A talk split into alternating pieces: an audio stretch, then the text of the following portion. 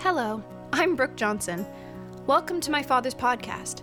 For this week's message, or any of the messages in our archive, subscribe for free on iTunes or wherever you get your podcasts. Bethel Christian Fellowship is a church that relies on the support of its community. We consider you a part of that community, and we would love for you to participate in our financial life. You can do that at our website at drcraigjohnson.org. Whether you're new to this space or a regular pod listener, we're glad you're here. We believe that this message will bring you hope, encouragement, and guidance. God bless you. Good morning, family. Welcome to our streaming family. Can we greet them in Jesus' name? Put your hands together. My, my. Good morning. Good morning, Warners. We love you. And whoever you are looking in, peeking in today, give us some time. Stick with us. I want to encourage you today. We're in a brand new series called A Macedonian Moment. And you say, What on earth does that mean? Well, last week we introduced you to the churches of Macedonia. These were the churches of the Philippians and the Thessalonians and the Bereans. These are the churches that the Apostle Paul initially founded, and they were marked by a generosity of spirit.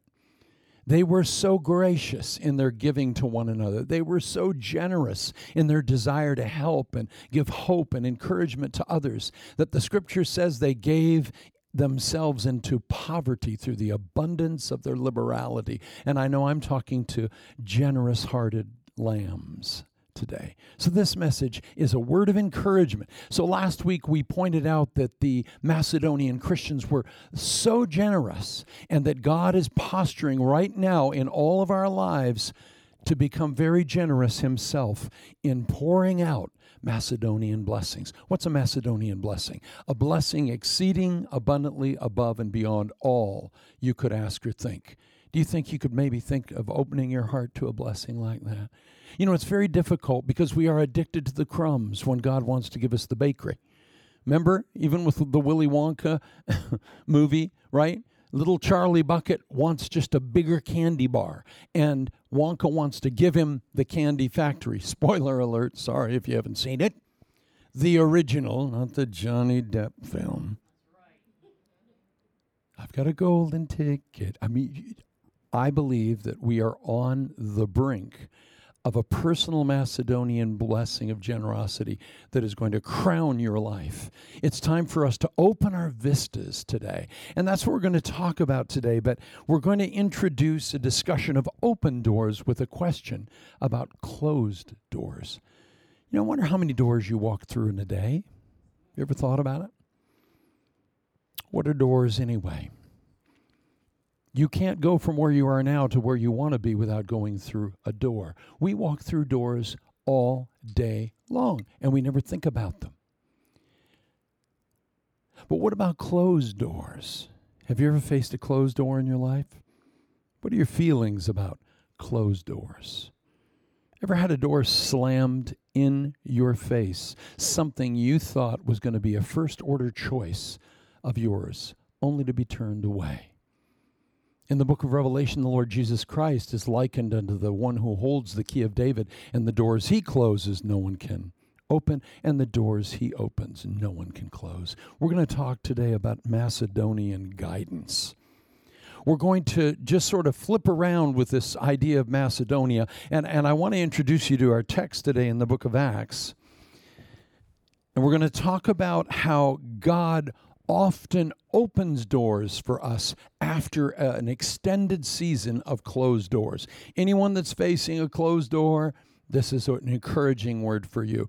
Anyone wishing and hungering for God to open a door, not just any door, but a major door that would bring transformation to your life, this message is for you. We're going to read a little text in Acts 16, 6 through 10. It says, Paul and his companions traveled throughout the region of Phrygia and Galatia. We're going to use some names and then I'll describe what they mean.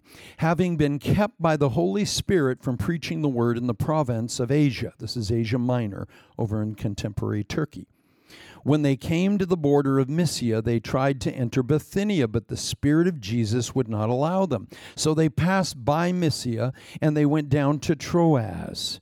And during the night, Paul had a vision of a man in Macedonia standing and begging him, Come over to Macedonia and help us. After Paul had seen the vision, we got ready at once to leave for Macedonia, concluding that God had called us to preach the gospel to them. In this picture, I want you to see that the Apostle Paul, he has already been on his first missionary journey, and during that journey, he founded many, many churches.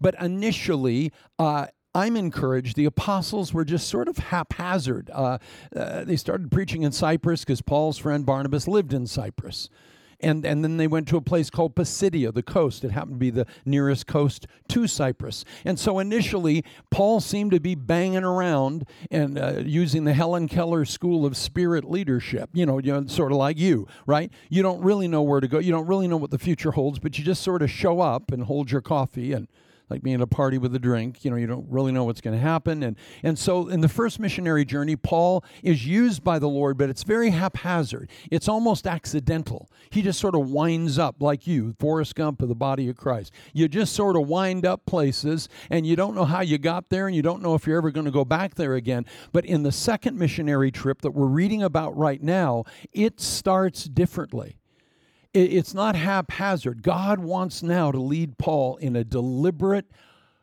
outreach that will change the world. Beloved, in this text today, the greatest open door in the history of Christianity was about to happen. Paul did not know of it in advance. Did you know in your life you may be postured at the greatest open door of your life? I don't care what your life has been up until now. I don't know how many doors have been closed in your face, but we're going to see after a season of closed doors, there's going to be the greatest open door. We call it the Macedonian door. Christianity was founded in the East. It is going to leave its eastern home and it is now going to shift west, where Rome itself is going to become the vista of the Apostle Paul. Did you know you've been rehearsing all your life for your life right now? The talents you have, the gifts, the abilities, the setbacks, the pain, the suffering, everything is being woven by God. Everything prior to now has built you into the who you've become in order to be postured to walk through the greatest open door. But we're going to find out that sometimes you wander a bit. Sometimes you wander and you have door after door after door closed in your face before God opens the major door of your life. We're going to look at some reasons why God closes doors in just a minute. But I want to teach you a principle today. Some of the greatest advances in the world are made not as a first choice, but as a second choice. Have you found that in life? Some things that you really wanted to happen as a first choice winds up being God's second choice. Let me give you some examples. Rayon, the first synthetic silk, was discovered by French chemist Chardonnet, an assistant to Louis Pasteur, when he spilled a bottle of collodion. Some things in life are a result of you not getting your first choice, but your second choice. Let me give you one you might like. Silly putty was discovered by James Wright on the way to solving another problem, finding a rubber substitute for the United States during World War II. Advances made not as a first choice, but as a second choice. And how many of you love silly putty? Amen. I still do. If there's any in the room, I, it'll wind up in my hands. But no one set out to make silly putty, it was a secondary thing. Scotchgard moisture repellent used to protect fabrics and leather was discovered accidentally in 1953 by Patsy Sherman.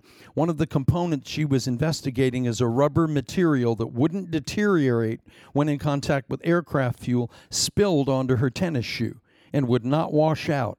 She then considered the spill as a protectant against spills. In life and in the kingdom of God, Sometimes the first door you want open won't open, but the second door winds up being God's choice. Hold on, it gets better. Penicillin was discovered by Alexander Fleming. He failed to disinfect cultures of bacteria when leaving for his vacation, only to find them contaminated with penicillin molds, which killed bacteria. Secondary choices. The microwave oven, invented by Percy Spencer, occurred while testing a magnetron for radar set ra- for radar sets at Raytheon Corporation. He noticed that a peanut candy bar in his pocket had melted when exposed to radar waves. That's where your micro- microwave came from. It was a secondary thing. And all throughout life, we're going to find out Paul's first choice, and it was a good choice, Notice the funny names I mentioned up front. It said Paul and his companions traveled throughout the region of Phrygia and Galatia, having been kept by the Holy Spirit from preaching the word of God in the province of Asia. And when they came to the border of Mysia, they tried to enter Bithynia, but the Spirit of Jesus would not let them. So they passed by Mysia and went down to Troy. Now we're going to get to Troy in a few minutes. Brad Pitt, remember the film? Remember Homer's Iliad? All right. We're going to get to Troy. We're going to get to a very historical landmark place, which is going to open a new vista to the Christian gospel. It's going to shift from east to west. It's going to leave its birth home and it's going to target Rome itself. God is just about to open up, after a series of closed doors, the largest vista in Paul's life. And by the way, did you know Paul was prepared his entire life? for what he's about to see. And you have been prepared your whole life for the door that's about to be open to you. You know, Sting says that he rehearsed his whole life to be a rock star. Starting at 12 with a guitar in front of the mirror. He said, I always knew I was going to be this, and I rehearsed to be this my whole life. Every shred, every detail of my life contributed toward this end.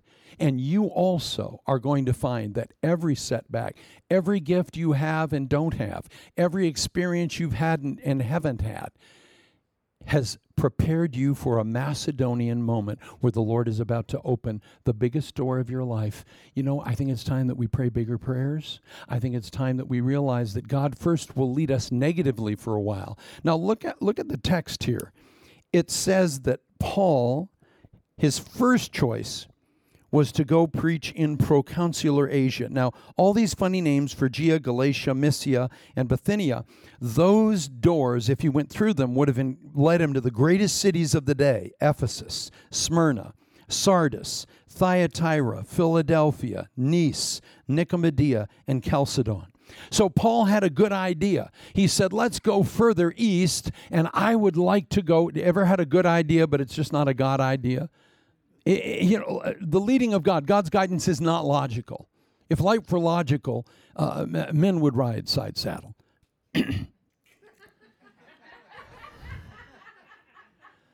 God's guidance is a zigzag guidance. Why? It looks crazy. Do you know why do you know why God's guidance is so zigzaggy? Do you know why he closes so many doors? Not just to develop character in us, but to confuse the enemy.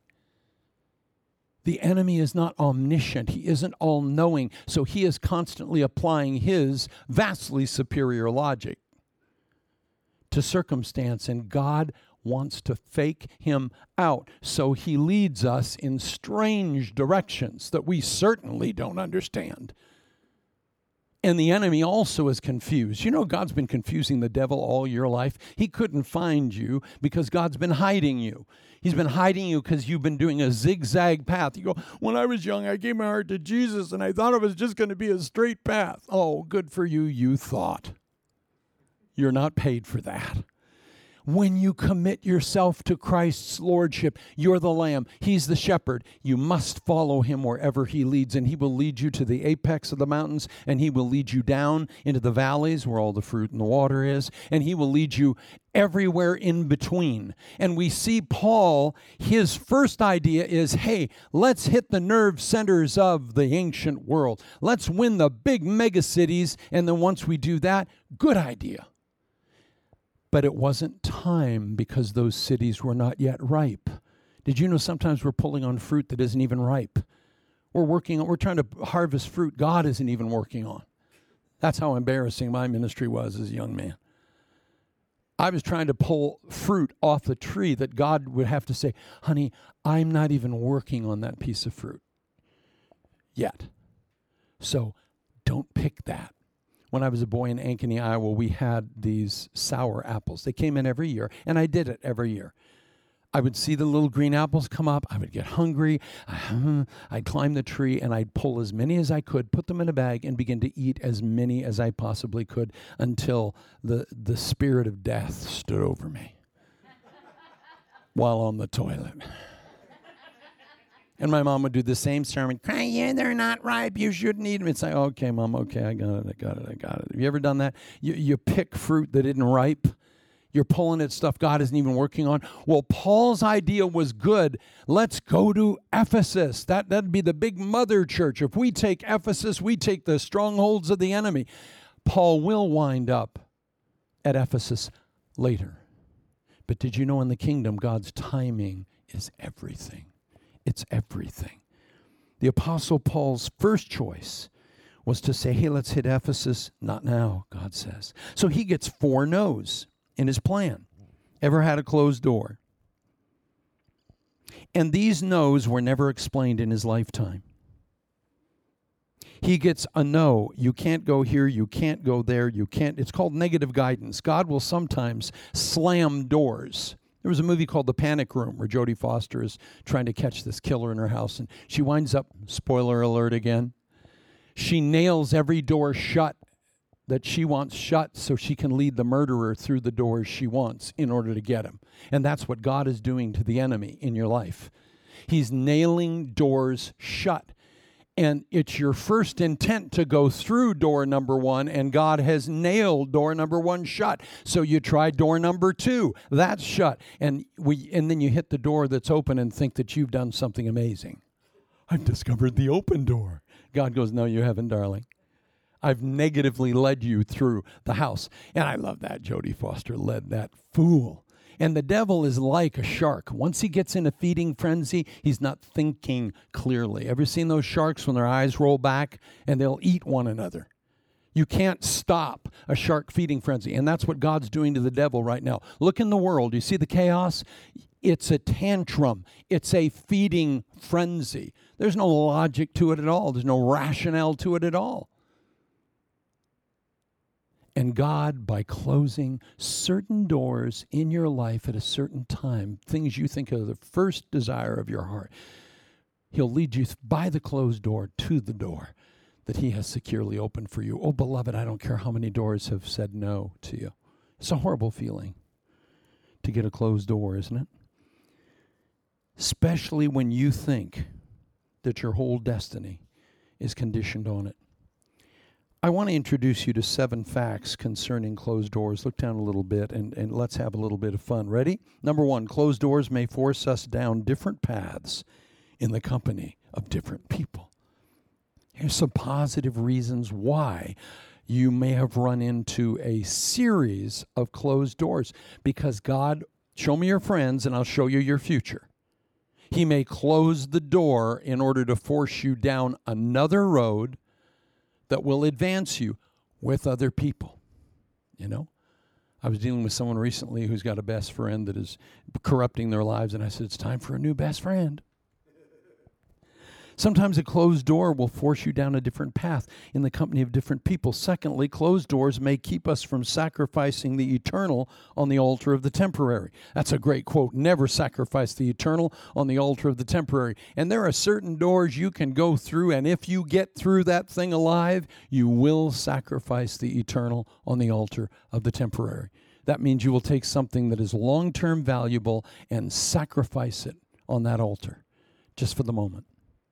Remember Esau, the brother of Jacob, he's out hunting all day, he's hungry, he's starving, and, and Jacob comes up and takes advantage of his vulnerability and says, Want a bowl of little soup? And he goes, Sure. He goes, Okay, give me your birthright, and I'll give you this little bowl of soup. And he sacrifices his future birthright and position in God's kingdom to get a bowl of soup. Jacob, you dog. He's a heel catcher at this point in the Bible. He's taking advantage of someone's vulnerability in order to get them to sacrifice what is eternal on the altar of the temporary. Sometimes God closes a door for you because if you went through it, you would have been toast. And all the people said, Amen. Sometimes, next, God closes doors to one person so he can open a door to another person. In our text here, during the first missionary journey, it was Paul and Barnabas. Remember? It was a, a twosome It was a pea, a pea and a carrot. Whenever you they did ministry, it was Paul and Barnabas. Paul and Barnabas. Barnabas was the great encourager. Barnabas and Paul are mentioned together. You can't say one name without thinking of the other. Well, Paul and Barnabas happened to have a disagreement a huge disagreement. Did you know Christians can have disagreements? In fact, the Bible says their contention was so sharp they couldn't speak to one another. And what was it about? Well, Barnabas and Saul took his cousin, Barnabas's cousin, John Mark. And in the middle of their first missionary journey, John Mark skipped town, abandoned them. He's supposed to be their supportive aid, and he leaves and goes back home because he, he, he misses mommy. Paul is so offended by this, this kid that when the second journey is coming, Barnabas and Paul say, Well, let's go back and strengthen the churches. And Barnabas goes, Yeah, absolutely. And we're going to take John Mark. And Paul said, There'll be snowballs in hell when John Mark is my assistant again. He screwed us over so bad last time.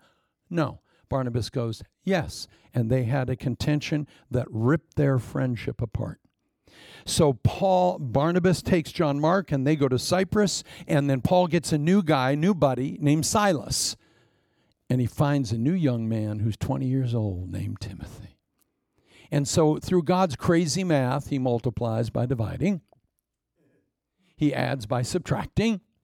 And now we have two teams that are equally paired to change the world. By the way, just another spoiler alert later in Paul's life, he reconciles with Barnabas and John Mark and considers him a valuable young assistant in the kingdom. Don't, don't, ju- don't toilet paper somebody and judge them with a label forever that you can't get off their bottle. Someone may be a screw up on Monday, that doesn't mean they're going to be that two years from Monday. All right. So so Paul has a whole new team, but Mark had to go for Timothy to be presented. And uh, Barnabas had to leave for Silas to come in. Sometimes God closes the door on one friend to bring you a new one. I know this is riveting and you can hardly believe it. We'll hit you. Don't worry. We'll keep going. All right. The next one. Closed doors teach us the value of kingdom timing. It's all about timing. Yes, Paul would spend years in Ephesus. The Ephesian church would be his, his, his, his place of greatest fruitfulness and greatest assault, but not now. Yes, but not now. God always answers prayer. He answers yes, not yet, or I have something so much better for you. I wish I would have learned that to say that to my children. That's a more deceptive way of saying it, isn't it? yes, wait, or I have something so much better for you. Oh, you're going to love it. Timing is everything in the kingdom. You don't harvest peanuts in April, but October.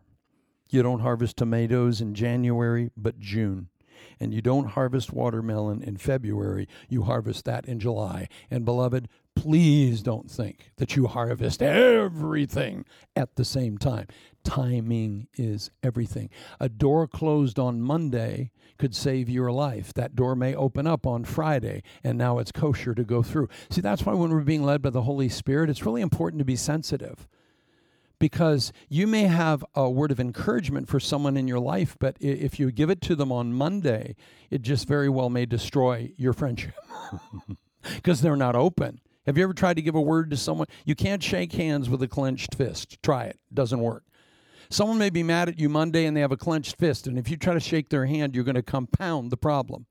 Some issues are so white hot that you cannot handle them. You need to, but not now. Timing, timing, timing. Men, we need to learn timing. Women, we need to learn timing. You may have a lovely truth to impart, maybe 60 of them, but not Monday. He's not in the mood. So it, it, it, takes a degree of patience and sensitivity and a sensitivity in our hearing to be able to know when the proper timing is. Remember Isaiah 50, verse 4 The Lord has given me the ear of the learned that I might hear and speak a word in season to him that is weary. It's not enough to have the right word. You got to speak the word at the right time, with the right tone, with the right body language, with the right heart. And that's really hard to put together sometimes. Of course, I do it perfectly every time, but those of you who I'm mentoring, So, beloved, the value of kingdom timing is everything. Closed doors may just simply teach you to wait. Next, closed doors are not necessarily rejection, but rather redirection. Shouldn't you shouldn't read all closed doors as rejection. I'm horrible, I'm terrible, I'm ugly, I'm stupid, and I dress funny. That don't take that route when a door closes. You can, but it's just not redemptive. It's not edifying. God may be redirecting you by closing that door and all 10 that he's closed this month. You have to choose. This is a redirection. It's not a rejection. I'm just being redirected. You know, have you ever thought of a closed door being salvation to you? Have you ever thought God might be sparing you? You know, I just can't believe it. I'm so alone and I'm still single and I'm still. Maybe He's protecting you, beloved. A closed door can represent God protecting your privacy and God protecting your dignity. So you don't want to bang on doors that shouldn't open. I remember. Uh, hearing a sermon uh, by Pastor Joel Osteen, and he and his brother were on an air flight, and it was in a very small light plane, and um, they were eating their food, and so they all took their trays down, and the the one tray that Joel had was not coming up at all. And he just couldn't bring the tray up. And his brother Paul gets over there with him, and they're both, with all their strength, trying to pull the tray up. They only found out later it was the opening latch to the door And if either of them had succeeded in opening that door, everyone would have been dead. Has God maybe shut and slammed and locked a door and hermetically sealed it so you and your idiocy cannot possibly jar it loose? In the name of Jesus. You use his own name trying to open the door that's going to kill you and everyone on the plane. Well, we'll move on, of course, eh, because things have gotten difficult now. Hmm. So you're not being rejected, you're being redirected. Also, closed doors are not necessarily punishment, they're preparation. When God closes a door, it means it's not time, you need to grow some more. I remember I, I, was very young in the Lord. I was 16 and I was on fire for Jesus and I wanted to be a blessing to everyone. And a certain Christian television program let me on the air and they let me sing and they let me share my testimony. And I thought, oh my God, this is the Macedonian door. This is my life destiny. And the lady running the network called me at home and she said, honey, you're so precious. We really love your spirit, but you're very immature and you need to grow. And that was it. They didn't invite me back to the network. Now, I took that as a rejection, not a redirection, because I wasn't super spiritual like I am now. I mean, I was crushed because my first thought was I've seen all the fools on your network and I'm smarter than any of them. That was my first uh, attempt at making super glue and you know, I mentioned super glue. We had a saint here at Bethel once that took uh, uh, the little tube of super glue and put a drop in each eye. Thought it was eye drops. Can you unthink that? Can I bring you back? Nope, lost you. Lost the group. Now, here's the good news. She was taken right into emergency and they put some emolument or something on it. She was fine. Didn't lose her sight. But we can't remember anything godly. We'll only remember that. Well, fine. We'll mention that at the offering again, something you can't unthink. Also, next, closed doors can help supplant or remove prejudicial thinking. Did you know this door closed and there had been a prejudicial strain in the Jewish community? They thought they were the holy huddle, they thought they were the frozen chosen. They always prayed, Bless us for and no more. They believed that they had a centrifugal faith. We're it, not a centripetal faith. We're here to reach everybody outward. And did you know God, by closing these doors to Paul, broke that prejudicial thing that they had in their hearts? about the Jews are it, the Gentiles are second rate. God said, I'm going to open the Macedonian door, send you west, and you are going to win all the bloody Gentiles in the world to Christ, including the emperor. So you need to get off your little prig horse. Now everybody has president, uh, stereotypical thinking, by the way. We talk what we all share is systemic sin, nothing else. Every other negative fruit comes out of our systemic fallenness. We are all equally, mutually fallen. And we can look at every group. Remember when we used to tell jokes? We told Polish jokes, but it depends on where you are in the world. If you're in Texas, it's Texas Aggie joke. You shift who you're mocking, right? Everyone is stereotypical thinking. I can prove it right now. All men are. Fill in the blank. All blondes are. All white people are. All used car salesmen are. All preachers are. Watch it. Every one of us suffers from systemic stereotypical thinking. I don't care, fill in the blank. It doesn't matter what it is. Whether you you're systemically against coffee and you love tea and that's your there it is. We all have it. We all suffer from it to some degree. Yeah, I just have to find it. I can talk to you for 10 minutes and I will find your strain. All right. Now, that's why the Bible says we're all systemically fallen and we need Christ. And when Christ comes into our heart, then he nourishes our roots of systemic fallenness. And then we begin to see the fruits of love and grace that begins to bring acceptance. Well, guess what? The Jewish people were the most systemically set against the Gentiles of anyone in the world. They called them Gentile pigs and Gentile dogs. That was the normative talk. If you were in the temple, the spiritual leaders hated the Gentiles and they hated Jesus Christ. You know, hate's a strong word, Pastor. It's the word. It was so horrible. It was so off. They crucified the Lord of glory in a public humiliation ceremony because they were envious of him. They didn't like the crowds loved him. They didn't like that he was popular. They didn't like, they were just as systemically racist as anybody else. Just fill in the blank as to your category. Now, why do I bring that up? Because the closed doors, when Paul was told, no, you can't go to Ephesus, yeah, no, you can't go here, no, you can't go there, they're growing that whole time and they're confronting their basic restrictive thinking about the Jew being it and the Gentile being nothing and a second class citizen, God says, sorry, both equal in God's eyes. That was a hard message for them to hear, by the way, because the Gentiles were dogs.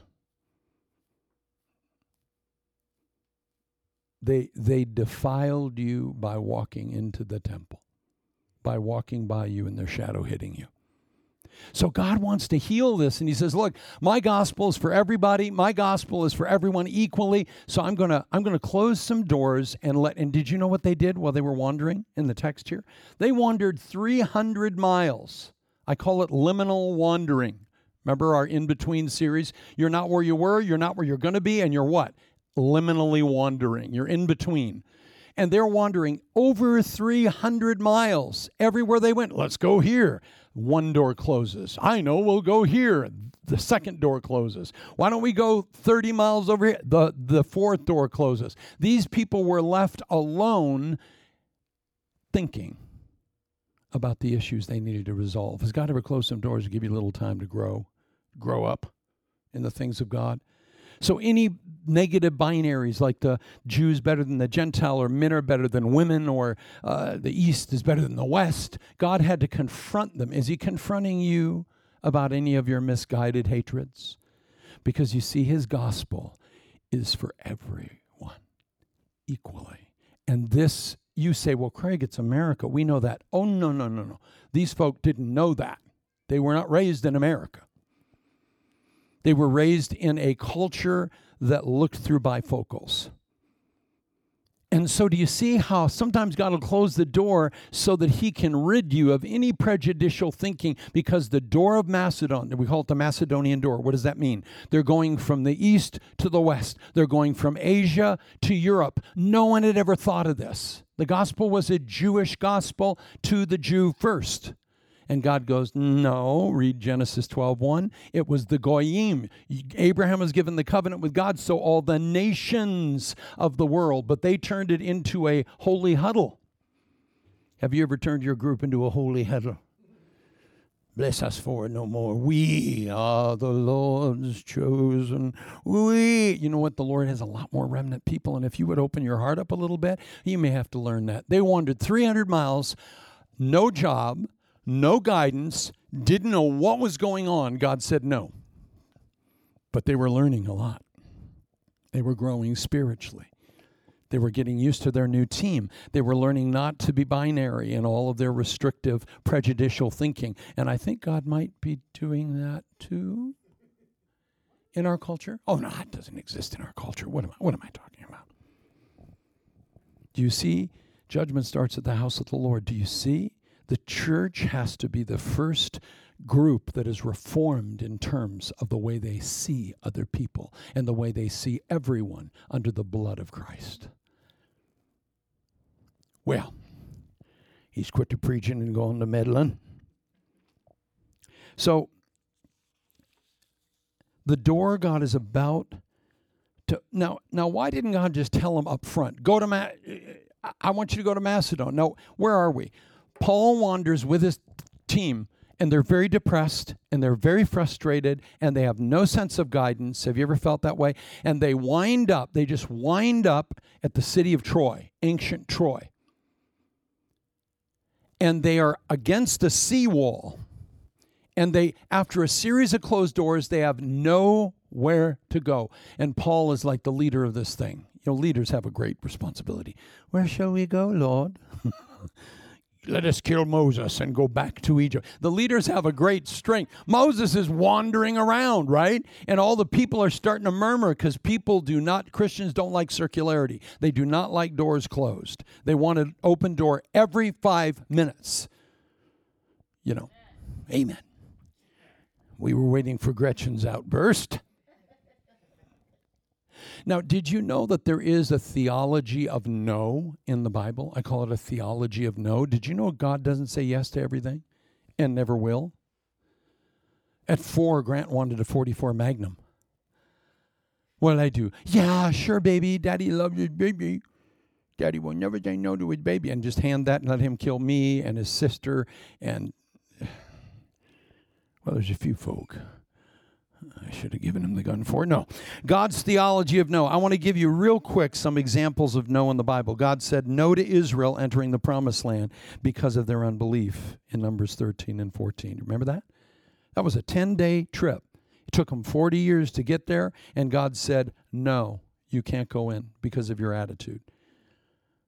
Well, God will never say no to me. Hold on, honey, hold on. He said no to Moses entering the promised land because of his sin. He was to speak to the rock, and the water flowed. He hit it not only once, he hit it twice. Ruined a type of Christ, and Moses was told, I know all your life you longed for one thing to go in a straight line of conquest, but no. Sometimes God says no. But here's the good news He always has a redemptive yes waiting for you somewhere in there. So you can handle a no from the king because you just have to say, I don't understand it. Also, he said no to Balaam. Balaam wanted to curse Israel. God said, No, you can't do that. Can't allow you to do that because my favor's on him. God said no to healing David's child by Bathsheba. Remember, they sinned, and the first child they conceived got sick, and, and they said, heal, heal the baby. And God said, No, I won't. I won't. Yet Solomon was the next child conceived, and God said, I'm with you. He said no to David. That's a hard thing to hear. He said no to David building the temple. Remember, David's one dream was to build a trillion dollar temple, and God said, Great idea, great heart, love this guy. Isn't he amazing? No. But your son Solomon will, be, I'll let you fund it. You give all the money to it. Isn't that a nice fatherly thing to do? I, I know what that feels like. You can fund it, Daddy. Oh, okay.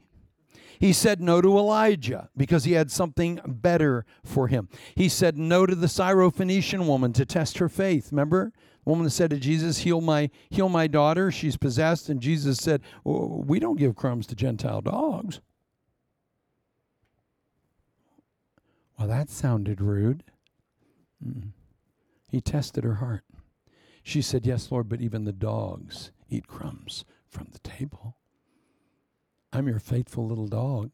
I'll be the best little dog you have. And Jesus said, For that saying, she's well. Sometimes he says no, only for a short period. So surrender to the no, accept it, and don't question it. It's a parent that sees more than you do. Parents, you realize you see more than your babies. I know they don't realize it, but you do. God said no to James and John because of divine appointment. Remember, James and John's mother came and said, Lord, uh, I'm going to extort a promise out of you. Let my two boys sit in your right hand and your left hand. And Jesus said, You have no idea what you're asking, lady. This is not a an appointed kind of category. This is this is something that is earned, and we'll find out at the end of time who's earned the right to sit here. Sometimes he says no because there's a divine order here that he would have to. It's like asking God to make a square circle, to make a stick with one end. I, I've seen people pray those prayers. In the name of Jesus Christ, I pray two mountains without a valley right here. Never going to happen. It's illogical. It's unreasonable. It's impossible. So he says no throughout Scripture. And listen to this one. Listen to this one. Uh, today we find out God says no to Paul preaching in Asia Minor. Why? Because he ha- it's not the right time. Remember, God said no to removing Paul's thorn. Paul prayed three times. He said, No, son, my grace is sufficient. And finally, God says no when praying in opposition to his will.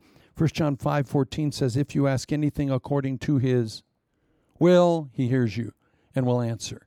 That implies that if you ask anything by faith not according to his will, the answer is nada, lo, niet. And you can knock on that door, you can bloody your hands on that door, but the Lord said, if it's not according to my will, nope, no one has access. And I'm glad He is in charge of the doors that are open and closed, because the doors I've tried to push open in my life would have ruined the world along with my life. Amen. So there is a theology of no in the Bible, and Paul's running flat flat dab into it. But I want you to see, beloved, closed doors are only the place that ushers you into the first door open. Now, what happens? Okay.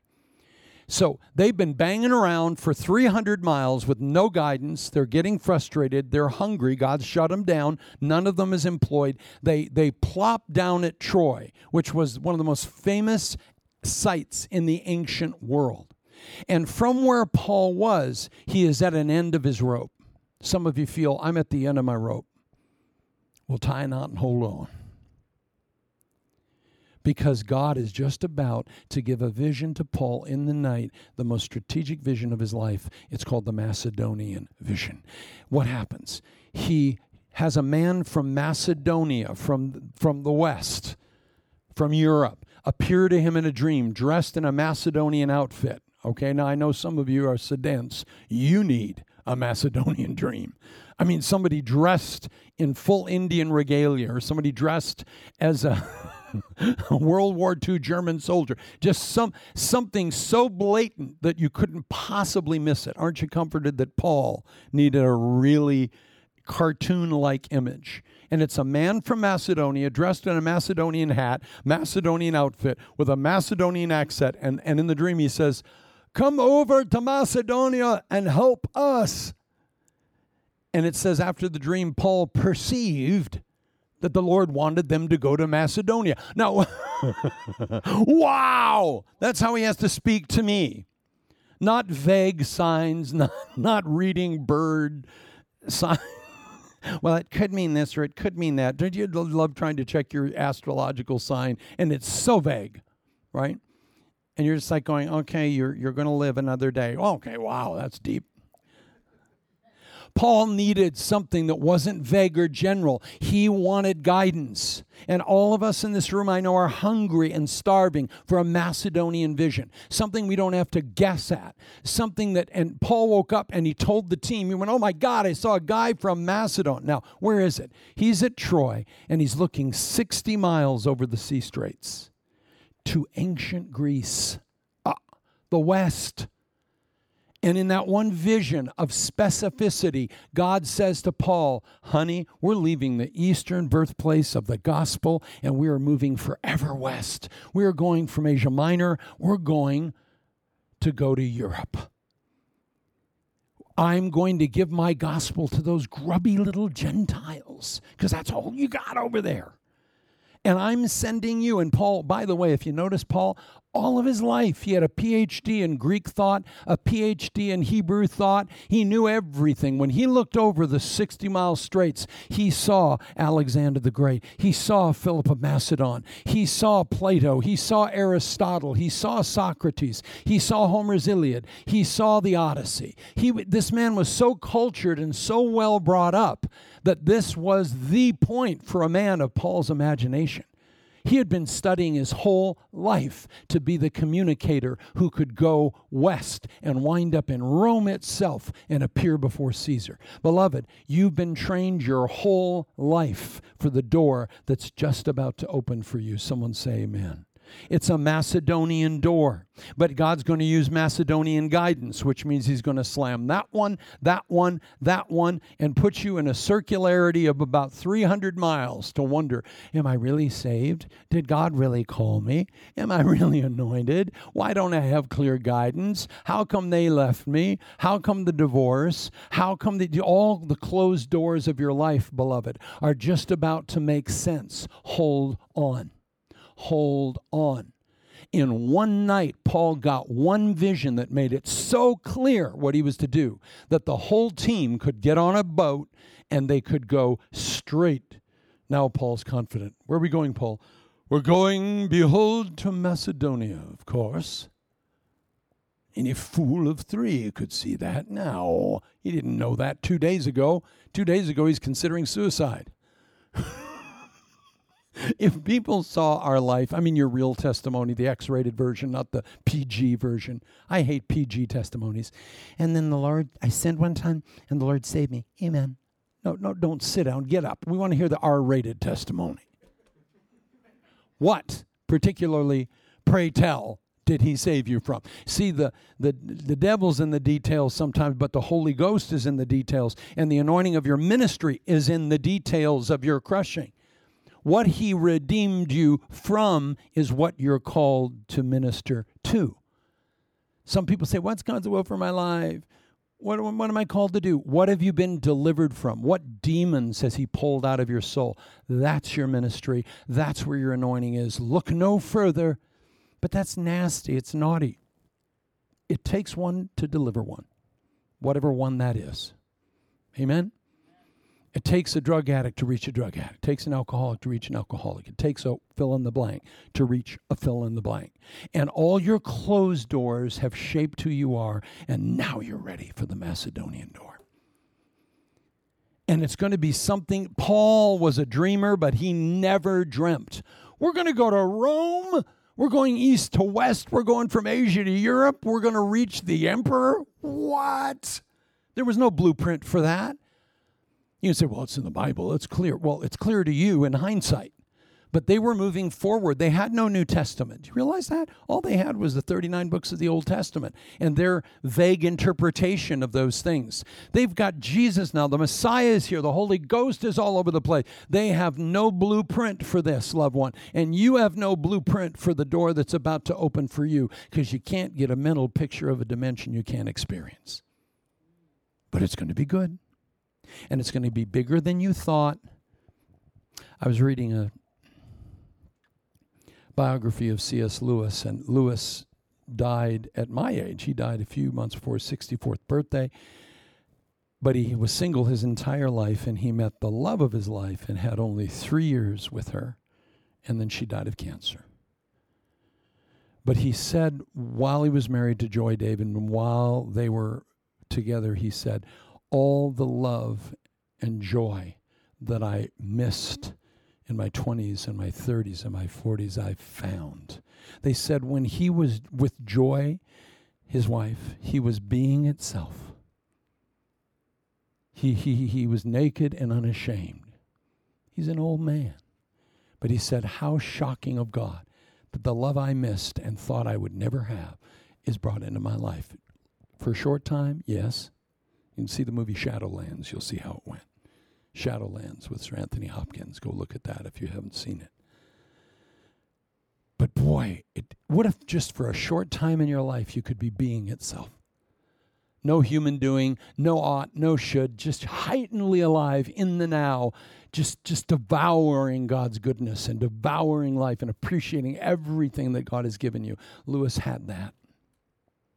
He lost it, yes, but he said, I would have had it all over again if I only knew it was for that period of time. He was heightenedly alive. God's about to open a Macedonian door for you, honey, and it doesn't matter if it stays open for months, days, or the rest of your life. You'll be sufficiently saphoncified. Sufficiently saphoncified. Well, that sounds like another bit of fairy dust and a magic wand. Well, what's he talking about? Don't get my hopes up. Stir not up my love, lest ye please. Well, listen, the Macedonian moment is here. Prepare your heart for it. When that door opened, Paul had all of his John Wick knives and guns and tactical gear on, and Paul went straight ahead and took over the world. This guy, this guy was the horse pent up, and he the door opened, and he was released to fulfill his destiny. The Greeks defined happiness as the full use of one's powers along lines of excellence.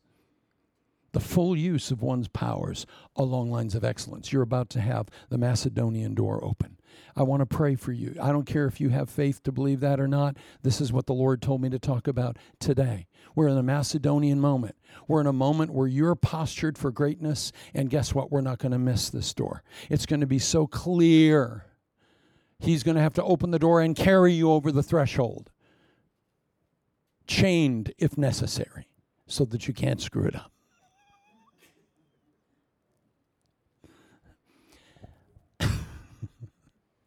like Houdini, you know, why is everyone in that church locked up like that? Because we don't want to mess up the next door. We will all carry each other through, amen, that we have to covenant with one another.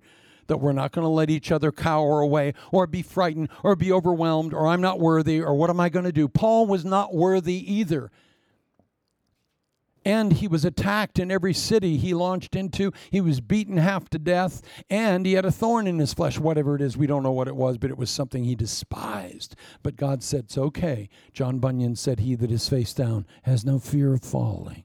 Stay humble. Let him carry you through the Macedonian door. I want to pray for you right now. Heavenly Father, right now I extend my hand to your precious, precious children to your sons and your daughters, Lord, who you adore and you love, and whose blood was shed to bring them life.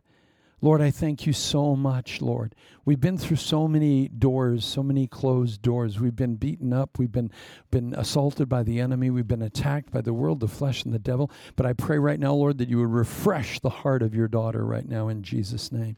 That she would dare to believe that there is a beautiful door of destiny just before her if she has unbelief, give her faith, give her confidence, inject into her very being a new sense of liquid confidence that it is going to be the door of a lifetime that's opening now. And she is going to go through intact, intact heightenedly alive, and she will finish well, and she will fulfill the will of God for her generation. I speak that over you in the name of Jesus. And whatever the enemy is doing, I command him to leave and, and his, his mouth to be bound and to be shut. And I pray, Lord, right now, refresh your girls, Lord. Give them a double dose of hope. Inject them with a new sense of happiness and giddiness that maybe, maybe it's true that the Macedonian door is about to open. Maybe it's true that all the closed doors of a lifetime are going to give way to the most radical open door that we, beyond what we could think, ask, or feel to ask. I pray for my precious brothers right now, Lord that, Lord, they just feel calcified and they feel stuck and they just feel numb. In the name of Jesus, Lord, inject them with a double dose of the Holy Ghost from coast to coast, God. Give them hope and confidence that with all the wandering and all of their mistakes and failures, that you are God, you're sovereign, and you've guided their life to this very day, Lord. Protect your sons. And, and again, put them in a straitjacket if you have to, lift them up and carry them over the threshold of the Macedonian door. And all God's people said, Amen. Amen. It's true. It's true, beloved. It's true. Remember Jesus our Lord? Aren't you glad He's the one that says, The doors I open, no one can close? The doors I close, no one can open. Aren't you glad it's in his hand? He holds the key of David. He is the one you can absolutely trust to lock the doors that you cannot possibly pry open. We can trust him. I trust him. The older I get, the more in hindsight I see 2020 vision. I go, thank God he closed that door. Can you do that little inventory today?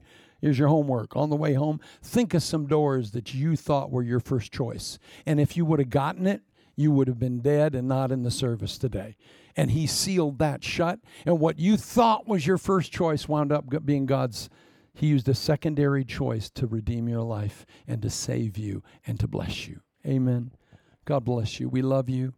We appreciate you. We hope that you are appreciative of what we do here. Those of you watching, if you have any prayer requests, please send them in. Amen.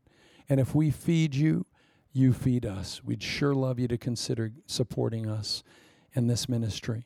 If you are fed, if you are blessed, if you are encouraged, then you encourage us. Amen. David, come on up. David Loganman's going to bring the table of the Lord. Those of you at home, uh, maybe you don't have professional implements, but maybe you just get a little a bit of juice or a little bit of bread or a cracker or maybe a little water, just just anything that you have there on hand so that we can right now celebrate. And you know, I like us to focus on the table of the Lord. We need to apply the blood and, and the body of Christ to this topic. And today I want our focus to be Lord, slay my unbelief that has grown up in my heart because of all the closed doors, because of your age, because of your health, because everything that has made you doubt what I'm saying. Just say, Lord, I, I, I, I, I give that to you. I give you my unbelief. And I pray that you would allow me just enough strength to dare to believe that there is a Macedonian door yet ahead of me at my age, in my circumstance, with all my failures, with everything I've lost, with every door that's been closed.